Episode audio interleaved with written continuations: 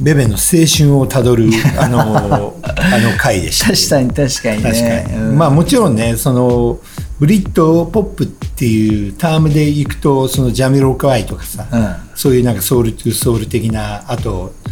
なんだろうそういういろいろあるよねレイブな、あうんの感じテがクノねとかさ、うんそういうのをちょっとなんか省かなくちゃいけなかったけどでもなんかそのブリッドポップ感はすごく出てたよね出てたねうんでも当時のブリッドポップって意識してきてる聞くっていうよりかはなんか流れてたのそうを聞流いてれたっててたんだいようね、うんだからやっぱり自分がなんかこう音楽の情報を集めてたら、もうそこにもう過剰なぐらいにブリッドポップブリッドポップだったからね日本はそうだよねでもその時にベベがさうん94年から90何年5年ね9697ぐらいまでいたのかな、ぐらいまでいたんだよねどどうそのなんか結構その頃のさことを思い出してなんかいやなんか歌謡曲じゃん結局、うんイギリスその、うだねで普通にあった曲だから、当然自分はその曲は耳にするんだけど、それをなんか掘るっていう作業はあんまなかったよね、うんうんうんどちらかというともっとアンダーグラウンドそうで、だねテクノとかトランスとか、まあクラブとかねクラブとかでドラムベースの曲を掘るってことはあっても、でも今思い起こすと、そんな普通にしてた時の曲が実は結構深くていい曲があったっていう、んなんかあのすどっちかというとそのここでいつもほらビートデイズとかこの2人でいうなんかその時代の切り取りだよね、やっぱ今日とかはもう極端に切り取ってたからそうやだねっぱ場所と時間を切り取ったからねそうそうそうそうどうどうだった多分なんかこうその94年97いや多年分のすカごいルチャーってすごかったと思うんだよね、うん、ロンドン元気あったロンドンっていうかイギリスが元気あったんじゃない、いだからオアシスとかなんか出てきた時はどう思ったのやオアシスとか出てきた時は、うん、なんか別にそのそんなにその評価はしてなかったっていうか、うんあなんかポップなバンドって別にその当時自分若いから、なんかそこにちょっとこうアンチ感もあったっていう、なんかねそのちょっと車に構えてみたいな、ね、そうそうそうそうそうえーまあそれは俺もそうです、うん、だけどだけどススッとは入ってきてたから、多分当時も言って表には出してなかったけど、まあ、多分普通に好きで聴いてたし、っていうアルバムも持ってたし、ねうんブラーも聴いてたし、なんか、ね、それこそ最後の、ね「ハッピーマンデーズ」もまあね聴いてたし、そうストーンローゼズとかね、うん全部そのルーツだもんね、うん、だけどそれをなんか声に出してこれが好きだよとはあんま言ってなかったっていう、でもその頃のロンドンってさだからどもうなんていうのかなちょっと総括するとなんかベベが見たロンドンってどういうイメージだったいやーすだごかいらいろんなほら別にブリッドポップ関係なくさ関係なく、いやなんか好きなカルチャーが、まあ、結構あったね、んそこにはそのアートやデザインとか音楽とかファッショまあンとファッションかもねあったし、クラブカルチャーもすっごくいろんなクラブでいろんなイベントやってたし、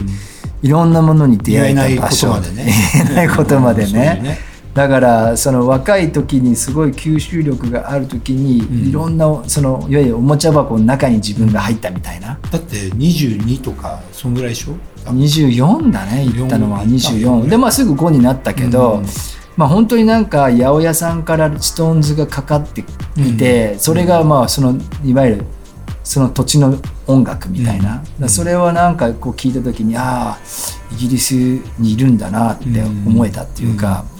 なんかでもそのさなんか俺ちょっとあれなのかなんか降り立った時にさ、イメージしてもったイギリスっていうのとさ、やっぱそのやっぱギャップあったもんねギャップはあったかどうかっていうとそんなになかったあかも本当それじゃあまあ、いろいろいろリサーチを重ねてのそうだねそのやっぱりいろんなファッションとかも音楽うんも、あったしあの時はでも本当にすごいなと思うのはさ、日本で聞いてたのと結構直撃にダイレクトに情報が来てたからねそうだねなんかそれはすごかったよねすごいだからそれはやっぱビりート UK 的な、うん、日本のメディアとかそのレコード屋さんとか日本のやっぱり人たちはもうはせ早かったんじゃなそうい早いようね、ん、そのタイムラグはなかったのと、あとイギリス自体そんな大きくアメリカみたいに大きくないから、情報がそんなに曲がってなかったっていうか、確かにうんだから行ってあであとやっぱイギリス自体もそんなにめちゃめちゃほら変わ急激に変わるような場所じゃないから、いわゆるまだ行った時にパンクスもいたし、なんかレイバーもいたし、まあねうん、あのなんかストリートの子たちもたくさんなんか雑誌で見てるような人たちがいたから、なんかこうちょっとこう勘違いな感じはアメリカ行った時ほどなかったあっあていなうるほかど。ねいや例えばさその頃のロンドンってどこがほらロンドンってさあのメッカがさ、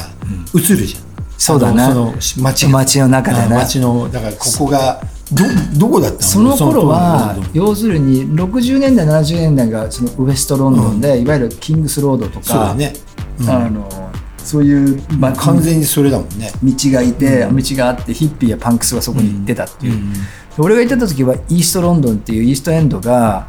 いわゆるその倉庫街からいろんなそのクラブやあのアーティストたちが移り住んでいったところが、だんだんだんだんこう危ないところからこうヒップな場所に変わってた時だったから、それこそゴールディもいたし、うんバンクシーもいて、であとは、うん、誰だろうなアレクサンダー・マック・イーンとか、そういうなんかその時の時代を象徴するようなアーティストとかミュージシャンが結構いたっていうかう、んすごいねでその場所にだからまあ行けたのはすごくラッキーだったかなっていう気がする、だからイーストに住んでたの一緒に住んでた、うん、だからそれもうあの結構それ2000年の半ばぐらいまで続くじゃないイースト続くのねその続くねそのブームはね例えばその、うんもうダルスの勝利地そうだねそういうなんか、、うんそうそうもう、あのそれこまあ、そ、どんどんそこでもイーストでも動いてんだけどねそうだね、で当時はショーディッチの近くにいて、でその後何にもなかったでしょ何もなかっ たでドールストーンにももちろんいたし、でねそのそれこそダブがかかってるそのアンダーグラウンドなクラブから、もうトランスがあのやってるスクワットパーティーやってるような場所とか、いっまあ、ぱいスクワットだよねそうだね、どっちかというともう倉庫っていう DIY でねサウンドシステム持ち込んで、もうドロドロなとこでみんな2日間ぐらい踊ってるみうんたいいな、やなんかすっげえ羨ましいなと思ったそこにやっぱりそのパンクのアティチュードだよねやっぱそうだね基本はパンクのアテチュードになる、ね、クラスみたいなそうだねだからそれってすげえなんか羨ましかったんだよねだから本当に自分がパンクが好きでとか、でもそのいろんな音楽が好きででもイギリスってなんか全部それをちゃんと受け入れてくれる場所みたいな、だからひっくるめてそのパンクのアテチュードがあるんじゃないのああるんだよねなんか俺はそういうふうに思ってたな、昔は。だから根本にあるところがそこなんじゃないそうそうそうだからアンドリュー・ウェザーオールだってマッシブだって全部パンクだもん、そうだそういうブリねストルとかさ、うんだから、まあ、いわゆるそういう部分がその当時のイギリスのやっぱり一つのなんか、うん、そうだねソウルはそこにあるんじゃない、まあね本当でもこういうのこういう話をねちょっと本当は本編にいっぱい話が長くなっちゃそうかうらねそうすげえ長くなっちゃうなと思ってて、